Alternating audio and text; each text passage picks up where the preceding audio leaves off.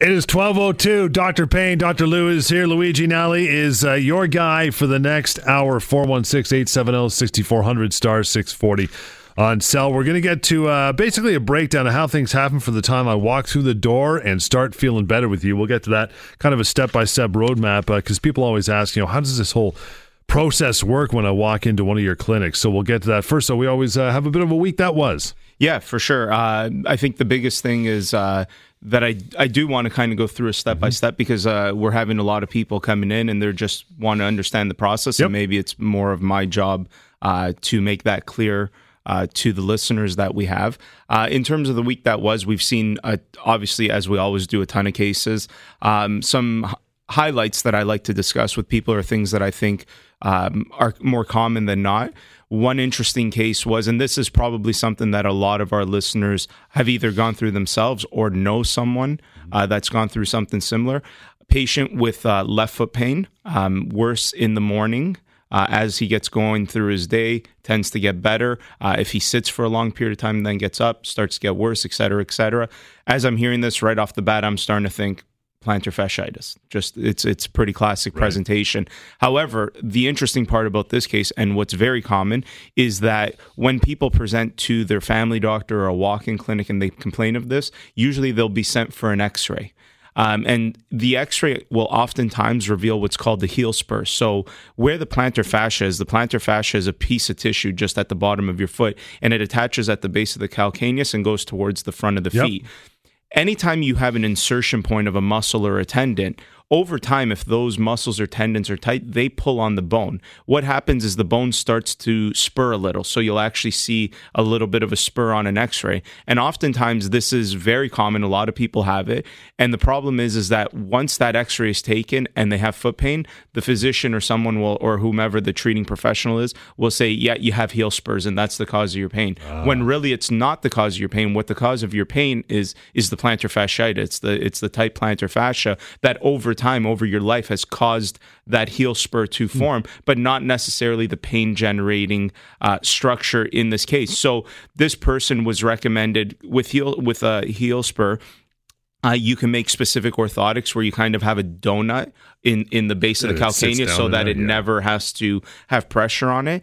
And and sometimes if the pain is due to the heel spur, that's great. It's awesome. So it was sent to me by uh, his family doctor to get those types of orthotics with the donut in it. And as soon as I was able to look at him, I just basically told him, "You don't need this because it's not the pain is not being caused where the the heel spur is. It's higher up towards the actual plantar fascia. Right. So in the absence of treating that, you're not actually going to get better." So I just thought it was an interesting case to bring up for this week because it is number one something that I see a lot of. I do see that kind of misdiagnosis of foot pain and an X-ray always being suggestive of a heel spur when it may not necessarily be. The other thing that I do often see with rela- uh, relation to foot pain is that anytime someone says I have foot pain, it seems to be the default diagnosis. It's plantar fasciitis, and a lot of the yeah. times it is, but it's not always plantar fasciitis. And so, um, you know, there's specific physical tests that need to be done, and there's specific signs and symptoms that tip someone off to believe it's plantar fasciitis.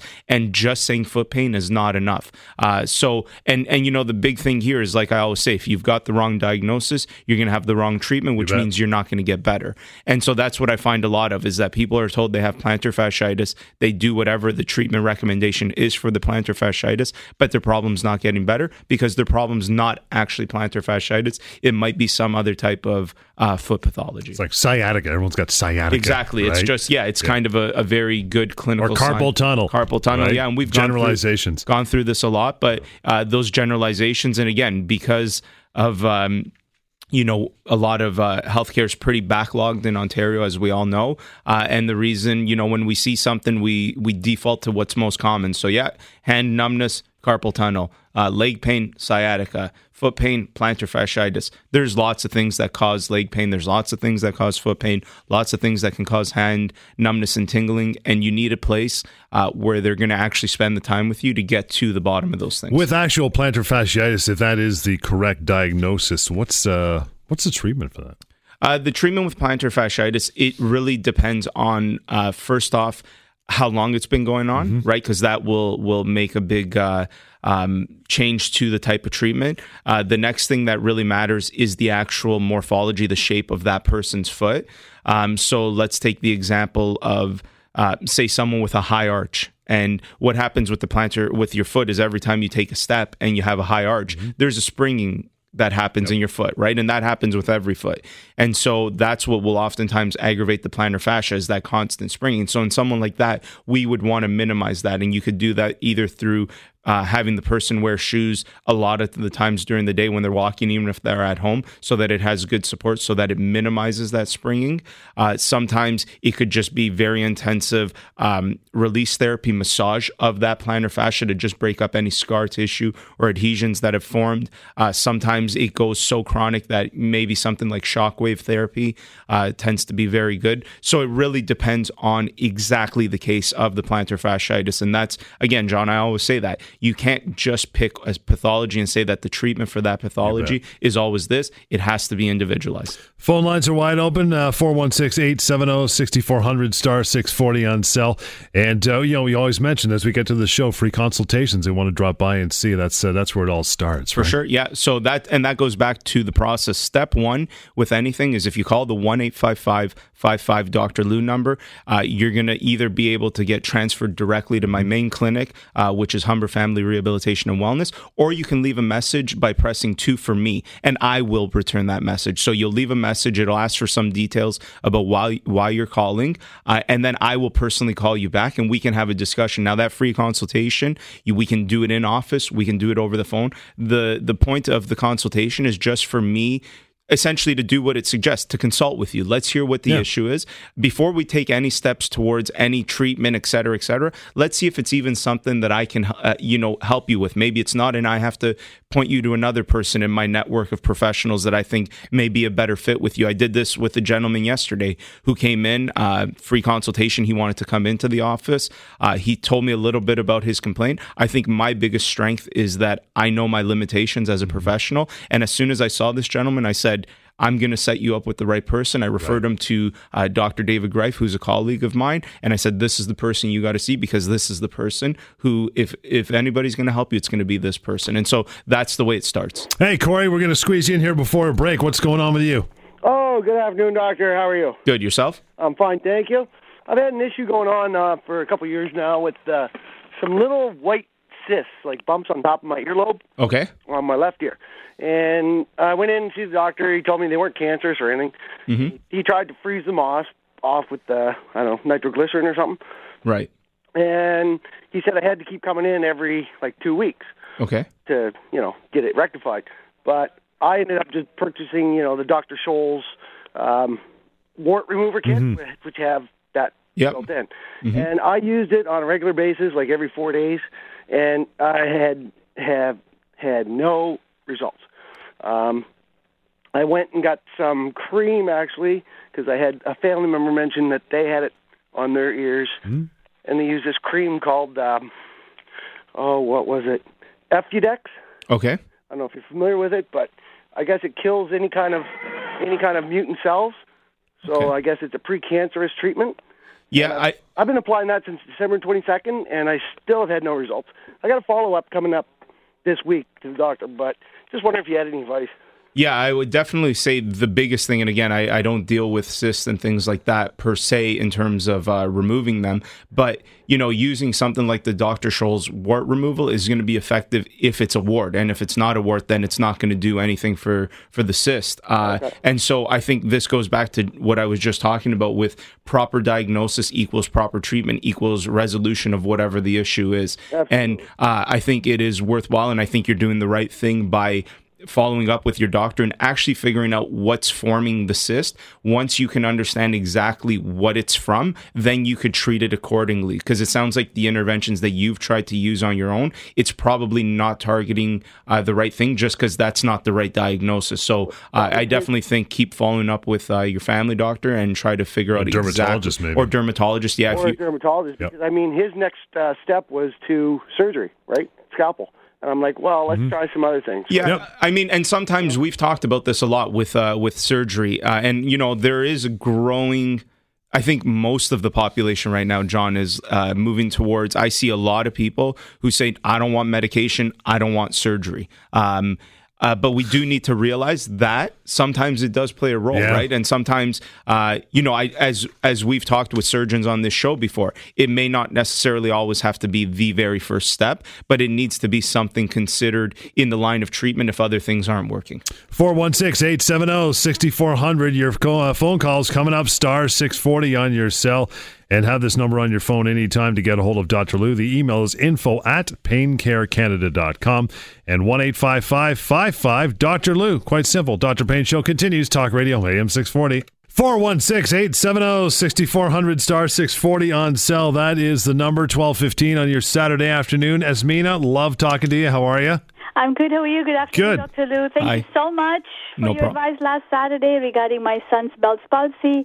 We feel much better as parents this week. Awesome. That's great to what, hear. Uh, what uh, what transpired after the phone call? What'd you do? So, so basically, like the way Dr. Lou was uh, assured us so well that you know what um, he had seen that example in his life, and it was time that would help it and we try to monitor him every day, you know, seeing his face. And trust me, his eyebrows are going up, his, mm-hmm. his smile is becoming much better. And actually, today when my husband woke up and he says, "I think Esmina, it's eighty percent uh, quite well," you know, you know, and, and we feel very grateful to Dr. Lou for that advice. No problem, Esmina. we still have, have your clinic's phone number if we need uh, any help in the twenty percent that we don't see any improvement in. Sure. We'll definitely call in. We actually did call in and talk to Michael and. Um, we will definitely keep that number handy. Thank awesome. you so much. No problem. Thanks. Yeah, the, the, sound like a great mom. The the biggest thing with the Bell's palsy that I do find is uh, is getting the people to actively try and think of doing what they need to do. Um, and that's you know the biggest thing in healthcare often is is the education and empowerment right? Which is exactly what we're trying to do with this show. Someone as simple as that and i get that a lot a lot of the times that's the consultation. Somebody calls me i'm able to just tell them one quick thing. They do that before anything comes in. And you know what what have you really lost? Nothing. You've gained so much by just having a little bit of education. That education empowers you to make a change either for yourself or someone like you love like uh, Esmina's son here uh, and people get better and then in the absence of not getting better you know there's there's other steps that we take. That's when we move to the assessment, potentially treatment, et cetera, et cetera. 416 870 6400 star 640 on your cell. Dave, how are you? Good, thanks. Good, pal. What's your concern?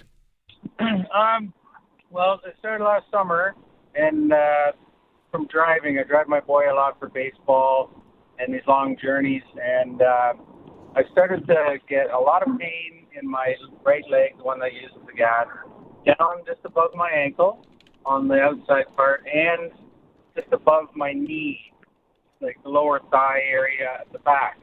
Mm-hmm. And now just uh, sometimes sitting down too long, the pain comes. If I'm driving in my car now for 10 minutes, I'm driving right now, but mm-hmm. not hurting at the moment. But it gets to the point where it's almost unbearable. I got to pull over, get out, and give my leg so this is Dave. Uh, pain at the back of the leg, just to yeah to confirm.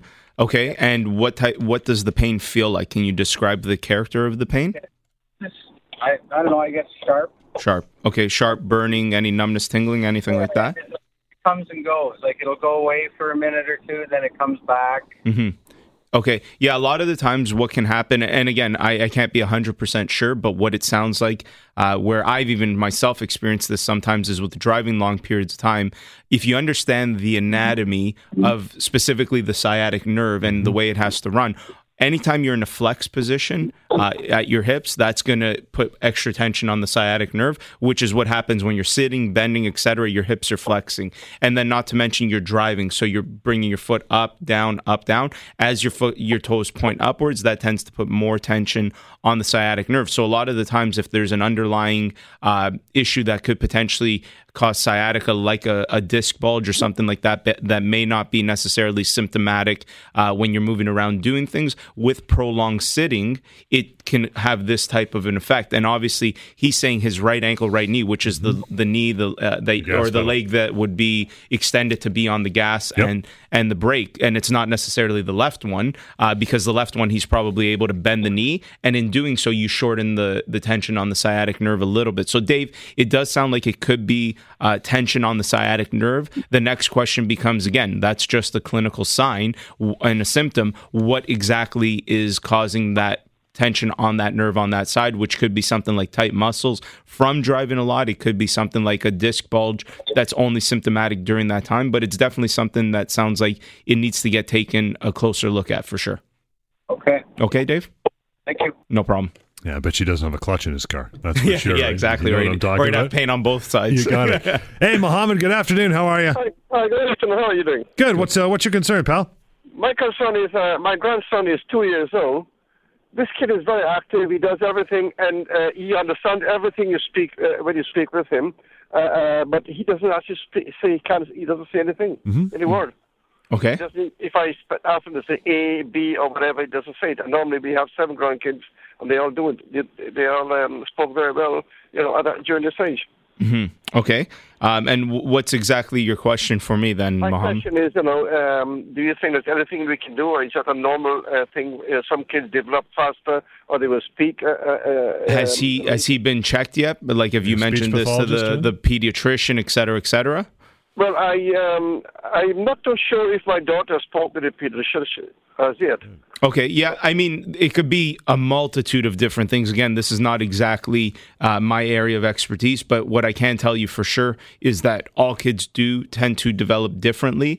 Um, But you know, it could be something more than just delayed development like that. It could be you know something else. So uh, definitely looking at it from the behavior sciences side is an important aspect. And I would say the first thing to do uh, is have your daughter book an appointment with the pediatrician and bring uh, this concern to their attention. And then that way they can start the right process of maybe a speech pathologist gets involved or maybe there's simple uh, you know recommendations that the the pediatrician can make. But absolutely that's something i think that uh, needs to be communicated with the pediatrician Mohammed, appreciate the call. Plus, boys, I, I think generally start speaking later than girls. they can they can for sure but you know Yeah. again this is the point of a Sure. consultation right You bet. the, nothing i'm going to help but you know good advice on what to do next 416 870 6400 star 640 on cell. You go to info at paincarecanada.com. You want to drop uh, Dr. Lou an email or call the clinic anytime. Set up that free consultation 1 855 55 Dr. Lou. It's the Dr. Pain Show, Talk Radio, AM 640. Hey, your phone calls, bring them on. We're here till uh, 1 o'clock this afternoon, 416 870 6400 star 640 on cell. Diego, good afternoon. Hi, good afternoon, guys. How you doing? Good. What's going on with you? Uh, I have a question to the doctor. Uh, for the last past, I would say uh, uh, two or three months. Um, you know, my right uh, foot on the big toe, uh, just underneath the, the big toe, I have. I'm feeling like a burning sensation from time to time. Um, I do a lot of uh, running at the treadmill and uh, regular at the gym. I work out like a four to five days a week.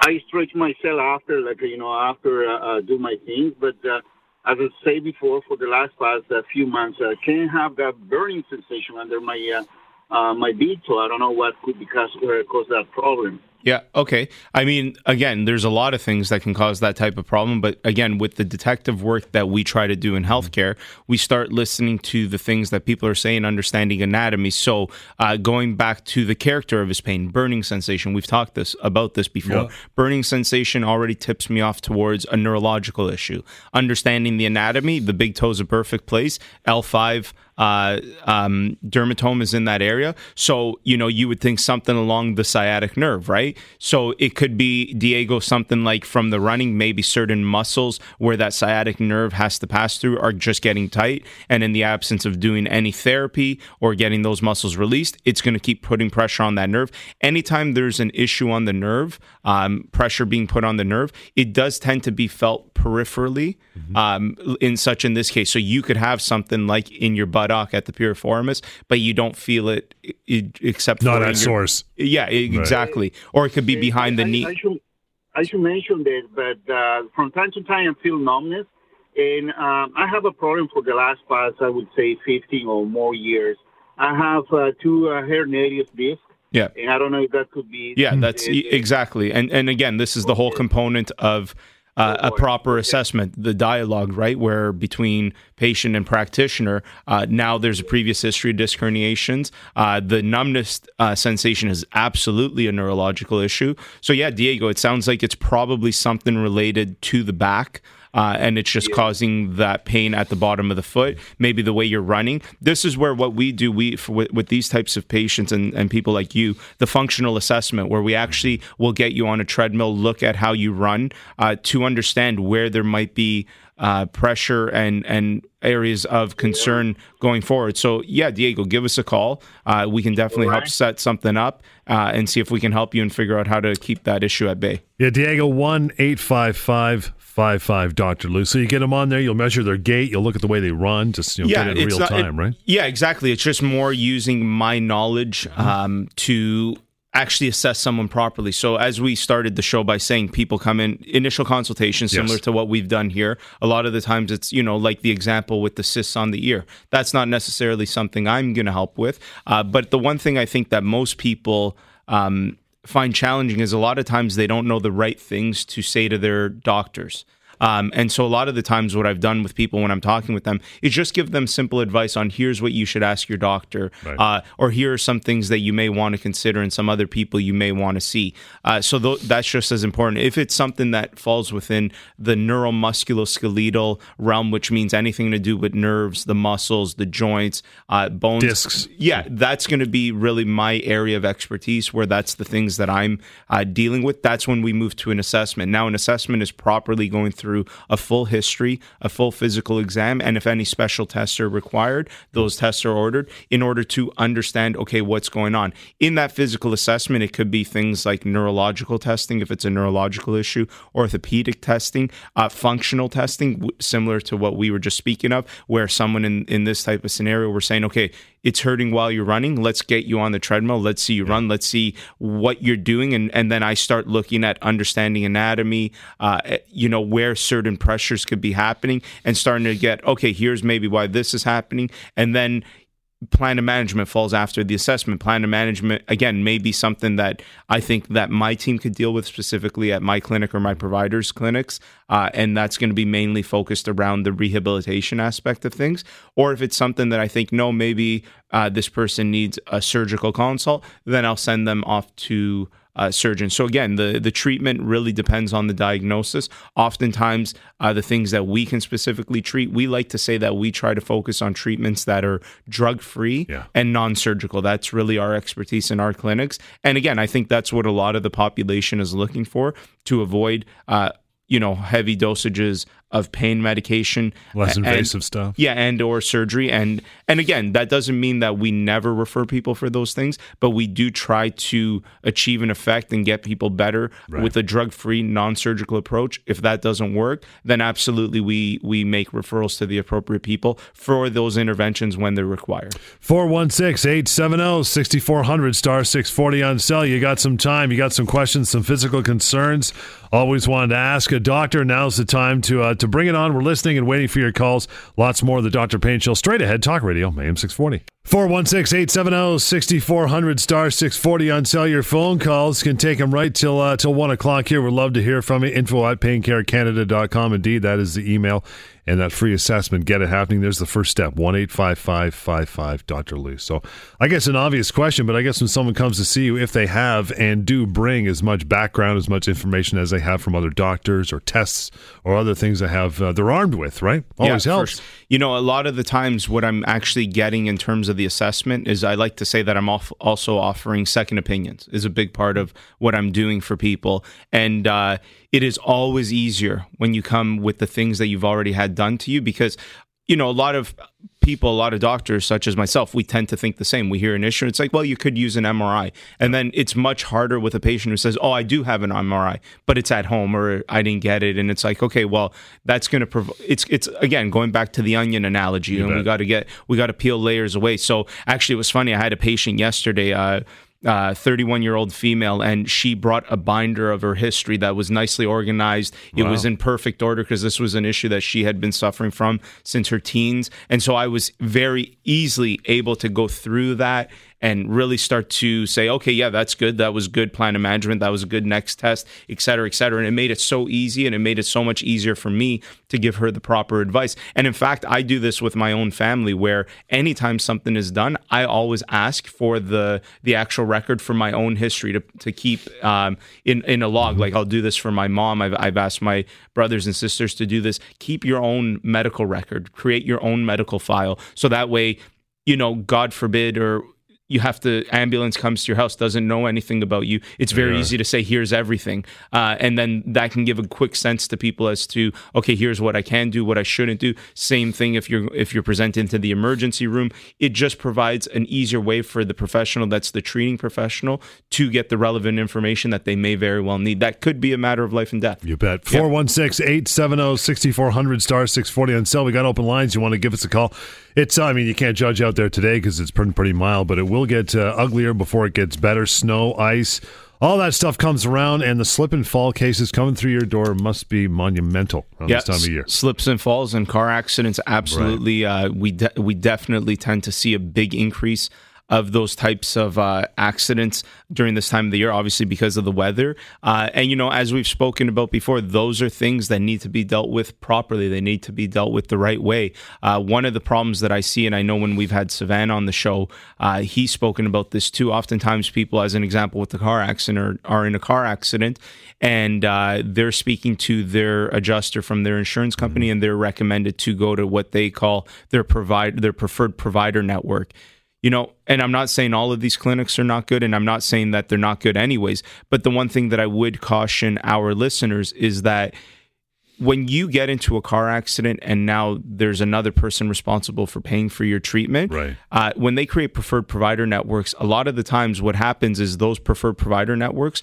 are solely reliant on new patients through that network, and that means they're they might be biased to that insurance side, right? And so when it goes into to dispute and there's a litigation factor, there may you may not have the best people on your side. Um, and so, uh, you know, I'm not saying that those clinics are bad. I, I am not trying to make that comment. All I always try to tell everybody is do your research, understand where the patient base is coming from. I always caution people with any clinic go to clinics where there's a diverse patient base. People are coming in through provider networks, through referral networks, through word of mouth, because that means no one component of the business aspect right. is solely reliant on one cool. referral source, because then they might tend to be biased towards that one referral source. You mentioned Savan from the uh, Insurance and Injury Law Show here on 640. He often says the same things about insurance companies referring you to doctors. Yep. You know, they're, you know, you, you might get a great diagnosis. It might be counter to what your own doctor and practitioner has been saying throughout your uh, coping with your, your injury or yes. your slip and fall, but they are getting paid by the insurance company. Well, you know, the, you know I actually have uh, a division of our clinic where mm-hmm. we do independent medical assessments nice. for the insurance side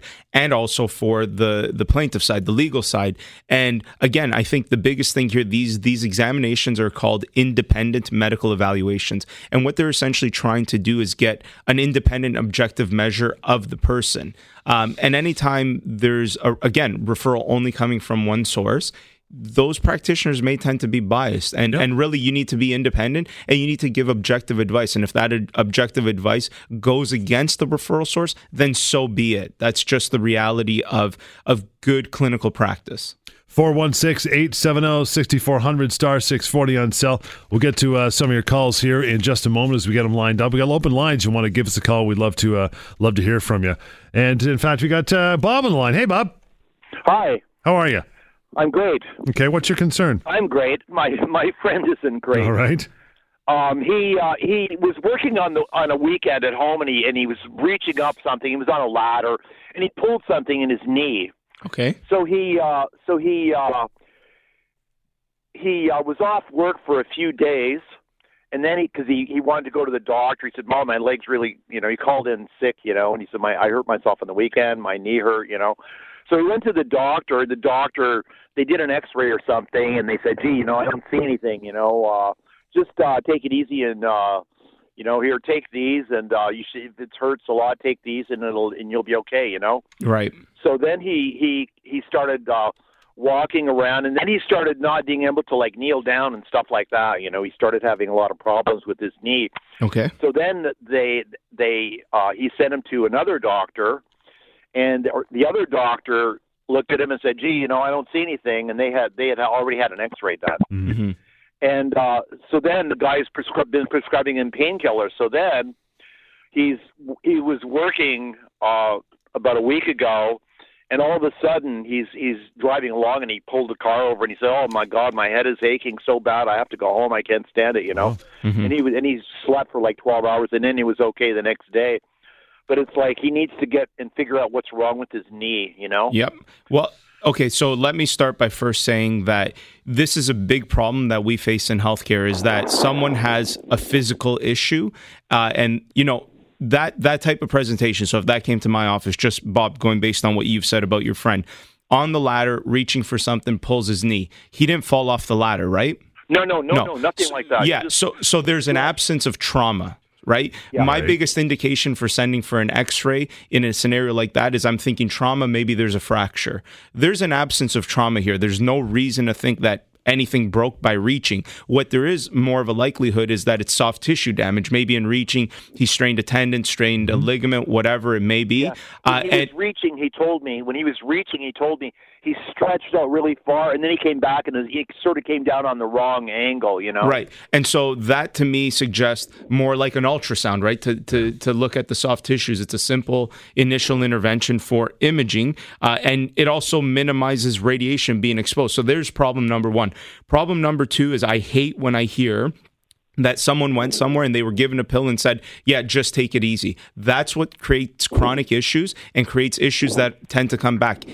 I try to really, really educate on this fact. If it's a physical issue, you need a professional who's a physician or a doctor who deals in the physical realm so that they can do physical intervention. And that means if it's a physical problem and needs physical intervention, that's where seeing a chiropractor, a physiotherapist, a massage therapist, any healthcare professional who deals more in the physical realm is probably going to be better for this than just someone who says, Yeah, here, take this pill. Because you know what? That's the reason why we have an opiate epidemic or, or a contributing factor at the very least. It's this type of outlook where it's just like pain, take a pain medication. Well, there needs to be some type of intervention. And I would hope that most, uh, you know, primary contact professionals out there, uh, in when they are hearing that it's a physical inter, uh, problem, that they're also recommending a physical intervention. And that's that's my hope. And I'm not, you know, I can't comment for sure because I don't know the case fully, Bob. But I would hope that that um, is something that's being done. And you know, for your friend, the biggest advice at this point is get him to see the right people. Give us a call at the one eight five five five five number. This is a consultation. This is the type of person that I would move Exactly. towards an assessment because I would say, yeah, this is absolutely something we we specialize what I- in. I I listened to your show a lot over the last several weeks. Okay, thank and, you. Uh, and I and I and you know I've I've I've I've heard all the stuff, and I think it's really great what you're doing. Thank it's you. really something that that an alternative that we really need in this. In Mm-hmm. Yeah, this and you know what? I, really hand them the pill prescription thing you Right. know, that's Yeah. going on. And you know what, Bob? I think that's a great point, and I, a term that I like better than alternative because alternative, just by its very nature, may suggest like a competition. I like the term integrative. That's what we strive for: is integrative okay, therapy, uh, because we we're not opposed to medication. We're not opposed to surgery. We're not opposed to those things, but we are opposed to it not all being put together. You bet. Right, and that's integrative healthcare, and that's where our healthcare system is moving is integration, and we want to be at the forefront of integration for pain management. Your phone calls, hang on. We're coming right back. 416 870 6400 star 640 on cell. It's a Dr. Pain show on Talk Radio, AM 640. Getting to your calls, answering the questions. Dr. Lou's here till 1 o'clock in the Dr. Pain show. Rose, thanks for hanging through the break. How are you? you. Good. Thank you. How are you? Good. What's, uh, what's your concern? Yeah, yeah. So in the beginning of the program, you were talking about plantar fasciitis. Yep. And I just wanted to say that uh, I actually went through that, uh, waking up every morning in excruciating pain on my feet, not being able to stand on my feet. Yep. So I went in to see my physiotherapist, and they had me go through uh, 12 sessions of shock therapy. Mm-hmm. I went through the whole 12 sessions, and it actually cured my problem. And Awesome. Yes, it was fantastic, and thank you for mentioning that and for your program. And they also mentioned that the reason why this was happening to me is because us women, we have a tendency to want to wear our flip flops every summer. Yep. And for uh, sure. unfortunately, yeah, there's not enough support, right? No, Like, there's no, No. It's the worst thing. And and again, if you're someone with proper arches or high arches and you're wearing flip flops which have no support. Now, the one thing that I do want to caution on the on the shockwave therapy, um, Yeah. shockwave tends to be a very expensive machine, and oftentimes there's an up upcharge at a lot of clinics for the shockwave therapy. Uh, and I'm not and I'm not suggesting that that's the case at your clinic, but I would always try to do shockwave therapy based on the research tends to be much better for the chronic issues of plantar fasciitis because there's many people that we see with plantar fasciitis that we can get better with just our regular treatments and not necessarily have to jump to an intervention that has a big upcharge to it. So oh, I, am glad that you're better, and that's all that matters. But specifically, yeah. more for our listeners in general, don't sure. just you know say if someone's saying yep shockwave and and you know it's a an extra $50 charge every time and you yeah. need 12 sessions or it won't help like that's yeah. when it starts to become a little um, you know and and again sometimes it yeah. may be needed i'm not suggesting that that's not the case or that that's the uh-huh. case all the time but i just did want to put a little asterisk next to uh, that shockwave therapy for sure but i'm, I'm glad that that it helped yeah, that's good to know. And also, so now before I wear those flip flops, I always think twice, and I make sure I have a little bit of an arch in them now. For sure. Like the like maybe a fit flop or something like yep. that. You know. Yep, for Makes sure. A world of difference, along with like what you said, the orthotics as yeah. well, right? Well, and and that's you a know? big thing, Rose. After you're done yeah. treatment, when people get better, the next thing, what did I? What do I always say? The education empowerment. Now that you understand, it helps you to prevent issues yep. because you now understand, and also now you'll also realize if it does start to come back a little bit, you're going to know what to do right away. And that's a big component of therapy. Any place where you're getting therapy and there's no education, no empowerment, I'm so happy to hear that you're going somewhere where they explain the flip flop thing to you because when those things are not explained, it eliminates the potential for the person to make the their own change in the future. It's like a pair of Chuck Taylors. They look great, yeah. but there's not a lot to not them. a lot of support. Not a yeah. lot. Not a lot of support there. Yeah. I got uh, Angus in Oakville. Hi, Angus. Hey, how are you? Good. What's uh, what's going on with you? Yes, um, I got a question to ask doctor. Uh, three years ago, my wife uh, she had surgery done to re- to move part of her colon, mm-hmm. and uh, they, they they attach the colon together, right? Yep. And uh, last week, uh, whatever she ate, uh, she kind of threw up everything, right? Okay. Everything, and I took her to, to see a doctor to the hospital, and uh, they do an uh, ultrasound. I mean, uh, they they do a CAT scan and X-ray. They found uh, something in her colon got tangled together, right? Mm-hmm. So then, and then, then the specialist said she got two options: one to wait to you know to pump everything out so the colon can untangle itself, right? Or they had to do surgery to untangle themselves, right? Mm-hmm. But luckily, uh, we take option number one to wait and the the, the colon did untangle itself. Mm-hmm. So this is more like I guess you're talking about an obstruction, a small a small Correct. bowel obstruction. Yeah, Correct. yeah, and Correct. that that's often the the procedure that um, that the professionals will recommend if it's not life threatening, eh, uh-huh. like immediately in that time. They'll say yeah. let's see, let's give it a few days of medications, wait it out, or if it doesn't resolve. My dad actually had a similar thing mm-hmm. to you, Angus, uh, where or to your wife, sorry, where mm. same thing. He uh, a bowel issue, uh, yeah. it was obstructed, and the yeah. recommendation from the general surgeon was surgery, but let's wait first. Let's do let's Correct. do some uh, yeah. Uh, interventions that are mm-hmm. not as invasive, and it mm-hmm. luckily got better on its own. But it sounds right. like that's the proper proper procedure. Right. But my question is, in the future, right, to avoid this situation, what what what what should you do from now on? Did they mention why the um, why there was an obstruction? No, I would, they didn't say nothing. Okay, has your wife ever had any surgeries, like an appendix removed, or uh, you know, uh, pregnancy, anything like that? No, no, no, nothing at all. Yeah, so a lot of the times it's very, very hard to say. Uh, one of the common things with small bowel obstructions is previous surgeries. So any mm-hmm. adhesions mm-hmm. tend to, hmm. over time, just strangulate that point. So right. it's very common in people that have had like an appendix removed oh, uh, okay. or didn't deliver a baby naturally right. uh, and actually yeah. had their stomach cut and then there's some type yeah. of an incision. So sometimes right. it could be that. Sometimes it could just be um, something that's introduced to the body. It's very hard to say. So I think the only way I can recommend to maybe prevent it is maybe try to understand what could have caused the first one. And in the absence of that, it, it okay. sometimes is just, I guess, a case of bad luck. Okay. All okay. right. Thank you very much. No problem. Take care. Thanks, Angus. We'll uh, we'll take a short one. We got more phone calls coming up, but we have room 416-870-6400 star 640 on cell. Again, those free consultations, uh, you can email Dr. Lou info at paincarecanada.com, info at paincarecanada.com. And the clinic, of course, 1 855 Five five Dr. Lou, Dr. Pain Show, Talk Radio, AM six forty. Twelve fifty one. Still a few minutes here to get some calls in. 416-870-6400 star six forty on your cell. Hi, Joan. Hi. How are you? What's going on with you? I'm pretty good. How are you? Fine. What's your concern, Dr. Lou's here? Well, you know, I've got a nephew. He's 14 now. When he was born, he was born with severe club foot. The fact that it was the foot was turned to going to the other foot, Mhm. and it was turned um, on the side of his foot. So you know, he was uh, casted from birth until about two. Yep. And then at two, they did a surgery where they pull the foot down to go flat and put all the tendons down, Yep.